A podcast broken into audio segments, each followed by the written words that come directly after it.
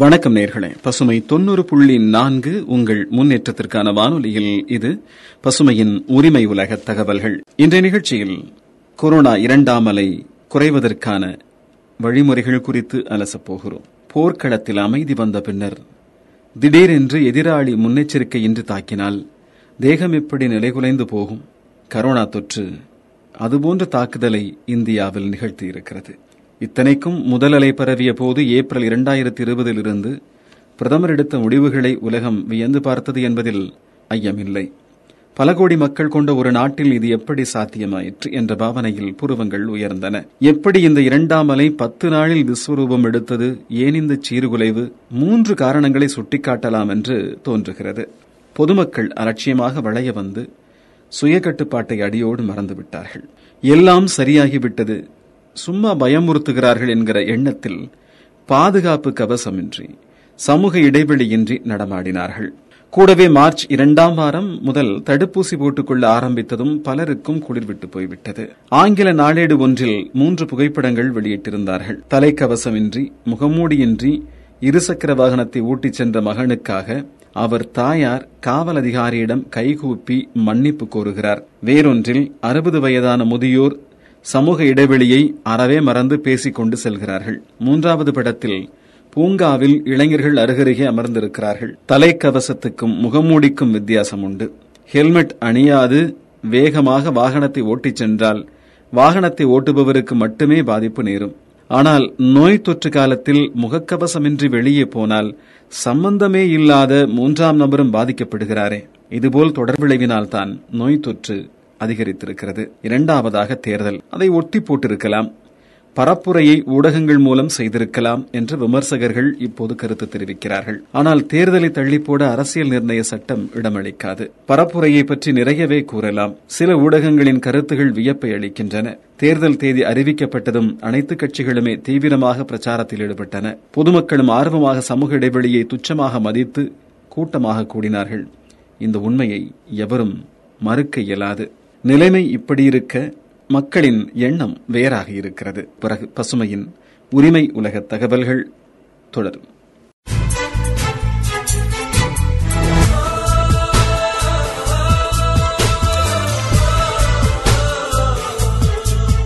பசுமை தொண்ணூறு புள்ளி நான்கு உங்கள் முன்னேற்றத்திற்கான வானொலியில் நீங்கள் கேட்டுக்கொண்டிருக்கும் இந்த நிகழ்ச்சி பசுமையின் உரிமை உலக தகவல்கள். இன்றைய நிகழ்ச்சியில் இரண்டாம் அலையை தாக்கத்தை குறைப்பதற்கான வழிமுறைகள் குறித்து அலசிக் கொண்டிருக்கிறோம் கொரோனா இரண்டாம் அலை வேகமாக பரவியதற்கு உத்தரப்பிரதேசத்தில் நடந்த கும்பமேளாவுக்கு சேர்ந்த கூட்டத்தையும் காரணமாக சொல்லுகிறார்கள். மத திருவிழாக்களோ தேர்தலோ இல்லாத மும்பையிலும் கர்நாடகத்திலும் நோய் தொற்று மிக வேகமாக பரவி உள்ளதையும் நாம் குறிப்பிட்டாக வேண்டும். கடைசியாக தடுப்பூசி ஆக்சிஜன் பற்றாக்குறை இவை பற்றிய ஆலோசனைகள் இதற்கு மத்திய அரசு பொறுப்பேற்க வேண்டும் என்கிறார்கள். அதுவும் மிகச்சரிதான் அரசாங்கத்திற்கும் சுகாதாரத்துறைக்கும் தகவல் இடைவெளி இருந்திருக்கிறது. இரண்டாம் அலை எப்போது வேண்டுமானாலும் வரலாம் என்று ஐசிஎம்ஆர் ஏன் கடுமையாக எச்சரிக்கை விடுக்கவில்லை எனும் கேள்வியும் எழுந்திருக்கிறது. தனியார் மருத்துவமனைகளில் ரூபாய் முன்னூறு என்று கட்டணம் விதித்தது. ஒரு சில கிளினிக்குகள் பதிவு கட்டணம் என்று மேலும் ரூபாய் இருநூறு வசூல் செய்தார்கள். அரசு மருத்துவமனைகளில் மட்டும் ஏன் இலவசமாக வழங்க வேண்டும் என்று கேள்வியும் எழுகிறது. வருமானத்தை கணக்கிட்டு கீழ்த்தட்டு மக்களுக்கு இலவசம் மற்றவர்களுக்கு ரூபாய் நூற்று ஐம்பது என்று நிர்ணயம் செய்திருக்கலாமே. ஒரு சாதாரண ஹோட்டலில் சிற்றுண்டிக்கு இருநூறு ரூபாய் ஆகிறது. உயிர்காக்கும் ஊசிக்கு கட்டணம் விதித்திருக்க வேண்டாமா என்கிறது ஒரு கும்பல். இப்படியாக நீள்கிறது இரண்டாம் அலை தொடர்பான விவாதங்களுக்கு பிறகு பசுமையின் உரிமை உலக தகவல்கள் தொடரும்.